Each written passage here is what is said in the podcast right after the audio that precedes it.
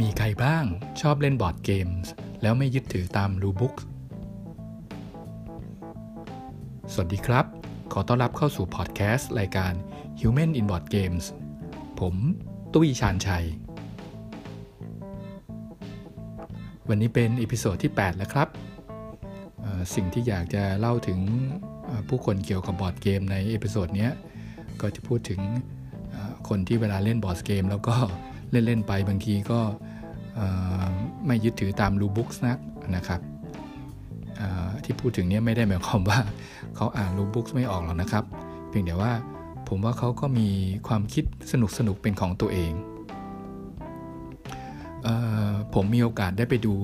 เด็กๆ นั่งเล่นบอร์ดเกมกัน คือพอช่วงสอบเสร็จเนี่ยลูกชายผมกับเพื่อนๆเนี่ยเพื่อนๆของเขาอะนะครับ ก็มักจะขอกันไปเล่นบอร์ดเกมที่ร้านร้านบอร์ดเกมคาเฟ่ที่เขารู้จักกันนะครับแล้วผมก็มีโอกาสได้ตามไปสังเกตเวลาเขาเล่นบอร์ดเกมด้วยกัน มันก็เป็นบรรยากาศที่ผมรู้สึกว่าสนุกดี เด็กๆก็เล่นบอร์ดเกมใน way ของตัวเองที่ที่แตกต่างจากผู้ใหญ่นะซึ่งซึ่งเกมส่วนใหญ่เขาเล่นกันเนี่ยก็จะเป็นเกมปาร์ตี้ซะส่วนใหญ่ Family Family บ้างเล็กน้อยนะครับ ซึ่งทที่ผมที่ผมจะพูดถึงเนี่ยก็ไม่ได้พูดถึงว่าเด็กเล่นบอร์ดเกมแล้วจะเป็นคนเก่งในอนาคต หรือว่าฉลาดขนาดเป็นไอสไตน์เนี่ยในอนาคตนะครับ คืออใครที่รู้จักผม แล้วก็คุ้นเคยกับผมดีก็จะก็จะได้ยินผมพูดถึงจุดยืนเนี้ยบ่อยๆ อยู่หลายครั้งแล้วก็พูดมานานแล้วด้วย ตั้งแต่มีร้านบอร์ดเกม ยุคนู้นที่พยายามจะเอาบอร์ดเกมเนี่ยเข้าไปอิง กับการศึกษาเนี่ยซึ่งโดยส่วนตัวแล้วผมก็มีความคิดเห็นว่าบอร์ดเกมเนี่ยมันมันเป็นเรื่องของการการได้ใช้เวลาร่วมกันซะมากกว่า โดยส่วนตัวแล้วผมก็มีมีคำถามอยู่ว่าบอร์ดเกมมันทำให้เด็กฉลาดขึ้นจริงหรือเปล่า อันนี้มันก็ผมไม่ค่อยแน่ใจนะครับ แต่แต่ที่รู้ๆเนี่ยคือเขามีมีคอมมูนิตี้ได้ได้สื่อสารกับเพื่อนเขาในวงหลังสอบเสร็จแน่นอน แล้วก็มันก็เป็นความสนุกสานสนุกสนานที่เขาได้ผ่อนคลาย หลังจากที่ได้ได้สอบได้ผ่านการอ่านหนังสือมา ซึ่งพวกเขาเหล่านั้นก็เล่นกันกันสนุกสนานหัวเราะเฮฮาเสียงดังลั่นห้องออกมาเลยครับเท่าที่ผมไปสังเกตดูเขาเล่นกันเนี่ยบางทีเขาก็เล่นกันตามกติกาที่เขียนไว้ในในรูบุ๊กนะครับแต่บางทีเนี่ยเขาก็เปลี่ยนกติกาซะอย่างนั้นนะ เกมที่เขาเล่นกันบางทีก็มีพวกแมวระเบิดเนี่ยนะครับ มีแคชแอนกันนะครับมีคราวนายอย่างเงี้ยนะครับหรือแม้แต่แบบเกม Family ทั่วๆไป Ticket to Ride Come Up อย่างเงี้ยนะครับเขาก็จะเล่นไปเล่นไปแล้วเขาก็บางทีก็มีกติกาของของตัวเองขึ้นมาซะอย่างนั้น มีมี house rule โดยเฉพาะของเขาเอง ซึ่งสำหรับผมเนี่ย การไปได้ไปนั่งดูก็รู้สึกเซอร์ไพรส์มากว่าเด็กๆเรานี่ยเออบางทีมันก็มี creativity ดีเหมือนกันนะ ในการที่อยู่ๆก็คิดว่าอะเป็นอย่างนี้แล้วกัน แล้วก็community ของของกลุ่มนั้นที่คุยกันเนี่ย มันก็คุยกันด้วยความสนุกสนานกันมากว่าอยู่ๆก็เปลี่ยนกฎซะอย่างนั้นนะครับ หรือบางทีถ้าไปเจอเกมไหนเนี่ยที่เขาเล่นเล่นไปที่ร้านเขาบอกว่าสนุกหรือผมบอกว่าให้เกมนี้สนุกนะ แต่พอเขาเล่นไปสักพักหรือแล้วกลุ่มเขาประมาณห้าหกคนเนี่ยเล่นเราไม่ชอบเนี่ยนะครับเขาก็จะคิดกติกาจบจบเกมของเขาเองขึ้นมากระทันหันอย่างเงี้ยตรงตรงนั้นนะครับ ผมเองก็ไม่ได้ไปห้ามไปบอกว่าเฮ้ยต้องเล่นให้จบเกมสิต้องเล่นแบบนี้สิ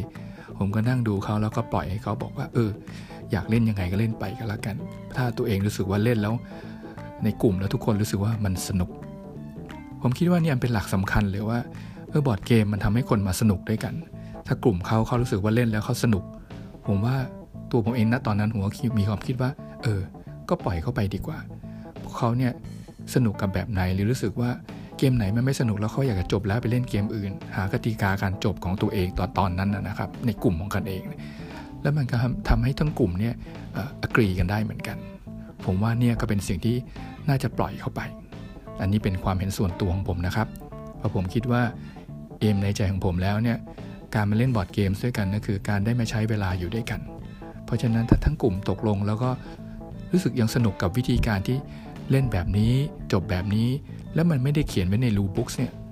แล้วเขายังอยากกลับมาเล่นด้วยกันมาเจอมามาเจอกันอีกเนี่ยผมคิดว่าก็เป็นอะไรที่ยอมรับได้ อันนี้เป็นความเห็นส่วนตัวนะครับสำหรับ คนอื่นที่อยากจะเล่าถึงเนี่ยซึ่งซึ่งกลุ่มคนนี้ก็ไม่ใช่เด็กแล้วนะครับ เป็นเรียกว่าผ่านวัยกลางคนมาแล้วมันก็ได้ แต่งงานก็แล้วเป็นเซลแมนนะครับเขาก็มีวิธีการเล่นของเขาเอง ซึ่งจริง ๆ แล้วลุกบุ๊กก็ไม่ได้เขียนไว้อย่างนั้น แต่ผมเชื่อว่าเขาคงมีความสนุกที่อยากจะลองแบบเนี้จะด้วยเหตุผลอะไรก็ตามแล้วแต่หลายครั้งเนี่ยจำนวนเพลเยอร์เนี่ยมันมันเกินกว่าที่เกมกำหนดไว้ นะครับแต่เขาก็พยายามจะยัดลงไปในนั้นให้เล่นกันได้ ยกยกตัวอย่างเช่น Terraforming Mars Steam หรือว่า Terra Mystica นะครับคนออกแบบเขาออกมาแล้วออกแบบมาให้เล่นไว้สำหรับ 5 คนไอ้หมอเนี้ยมันก็บอกว่าบอกทุกคนชวนกันว่าอะมาเล่นกัน 6 คนกันแล้วกัน ผมว่านะ moment นั้นเนี่ยตอนแรกไม่รู้ว่ามันเกิดจากการมีหนึ่งคนที่เหลือหรือเปล่า เขาก็เลยไม่อยากให้ทุกคนเนี่ย รู้สึกก่อยกลอยหรือตัดสินใจกันไม่ได้ว่า เอออีกคนหนึ่งที่ไม่ได้เล่นเนี่ยแล้วแล้วเขาจะทำยังไงนะหรือบางทีมันก็ไม่ได้มีเกมที่เหมาะจะแตกไปเป็นสองวงวงละสามคนนะเพราะฉะนั้นไอ้ moment ที่เล่นเกมที่ดีไซเนอร์ออกแบบมา 5 คนแต่ยัดเข้าไป 6 คนเนี่ยมันมันก็อนละหมานดีแท้อย่างเทอร่ามิสิก้าเนี่ย พื้นที่มันก็มีอยู่แค่นั้นแหละตารางหกเหลี่ยมบนกระดานเนี่ยแต่มันก็ยัดกันไปหกคนแล้วมันก็ตัดกันอ้นละหมานนัวเนียกันไปหมดนะครับ ผมว่าในจุดหนึ่งนะคนนะมันก็โวยวายได้เหมือนกันนะแต่ว่าโมเมนต์นั้นนะพอเล่นเสร็จทุกคนก็รู้สึกว่า เออ ดีแล้วที่ได้ลอง แต่ว่าคงไม่ลองอีกแล้วล่ะ เพราะว่ามันมันแน่นเกินไปแต่โดยตัวผมเองนะผมฟังแล้วผมเห็นแล้วผมก็รู้สึกว่า เออมัน มันก็เป็นไอเดียที่ครีเอทีฟนี่นะฮะ มันก็สนุกดีหรือแม้แต่บางทีเนี่ยเขาก็ออกแบบ House Rule ขึ้นมาให้ให้เราได้ได้ได้หัวเราะกัน ยกตัวอย่างเช่นเวลาเราเล่นเกมที่ต้องอัปเทคหรืออัปเกรดเนี่ย เสร็จแล้วเขาก็จะบอกให้ทุกคนว่าเวลาอัปเกรดเสร็จต้องตะโกน หรือแม้แต่แกล้งเพื่อนอีกคนหนึ่งที่อยู่ในวงเดียวกันว่า จะให้อัปเกรดได้ต้องไปตะโกนหน้าบ้าน ตะโกนดังลั่นๆว่าอัปเกรดอยู่ที่ที่ถนนหน้าบ้าน ซึ่งผมเองฟังแล้วก็รู้สึกว่า เออไอคนที่ให้ไปตะโกนมันถ้ามันก็ตะโกนจริงแล้วมันก็มันก็ยอมเล่นด้วยเหมือนกันนะแล้วก็มีอีกเกมหนึ่งที่เคยได้ยินมา อันนี้ผมไม่ได้อยู่ในเหตุการณ์นะครับ ก็คือว่าเกม Potion Explosion เราก็รู้ว่าเกมนี้เป็นเป็นชื่อภาษาไทยก็ประมาณเกมปรุงยานะมันก็คือประมาณ set collection แบบหนึ่งนะฮะที่มีลูกลูก ลูกหินเซรามิกกลมๆสีต่างๆ ไหลลงมาตามราง แล้วเราก็เก็บลูกลูกหินสีต่างๆ ลูกหินกลมๆสีต่างๆเนี่ยมาให้ครบเซตพอครบเซตเสร็จปุ๊บไอ้ขวดปรุงยานั้นน่ะมันก็จะเรียกว่า mission complete ก็เก็บไว้เป็นคะแนนนับตอนจบเกมได้ ทีนี้ไอ้หมอเนี่ยมันก็คิด house rule ขึ้นมาว่า เฮ้ย มันจะ complete ได้เนี่ย มันต้องมี action ยกขวดกระดาษนั้นนะ ขึ้นทำท่าดื่มแล้วออกเสียงดังกรุกกุกกุกกุกกุกกุกด้วย ให้เหมือนกรอกยาเนี่ยเข้าไปในปาก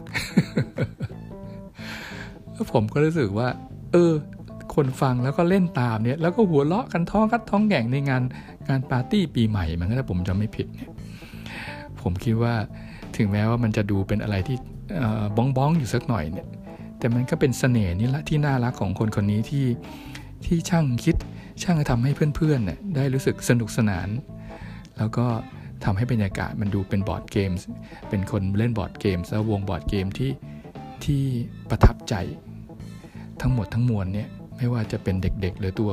น้องเซลแมนคนนี้ถึงแม้ว่าเขาจะไม่ได้เล่นตาม rulebook เขียนไว้เป๊ะๆหรือว่าจะอยู่ๆก็ improvise house rule ของตัวเองขึ้นมา ซึ่งสิ่งหนึ่งที่เราเห็นก็คือว่า จะเป็นความขี้เล่นหรือว่าเป็นความทะเลนอะไรก็แล้วแต่ก็ตามทีเถอะ แต่มันก็ต้องเป็นสิ่งที่เกิดจาก creativity ด้วยเหมือนกัน ผมคิดว่ามันเป็นความคิดสร้างสรรค์ แล้วก็เป็นบุคลิกที่น่าสนใจอย่างหนึ่งของคนที่เล่นบอร์ดเกม คนนี้เลยทีเดียวครับ ขอบคุณที่ติดตามรับฟังในวันนี้นะครับ ฝากกดไลค์ กดแชร์ แล้วก็ subscribe ใน Spotify Facebook แล้วก็ Twitter ด้วยนะครับสำหรับในตอนหน้า ผมอยากจะพูดถึงชายคนหนึ่งที่มีสมญานามต่อท้ายด้วยเลข 13 ครับ ขอบคุณครับ สวัสดีครับสำหรับวันนี้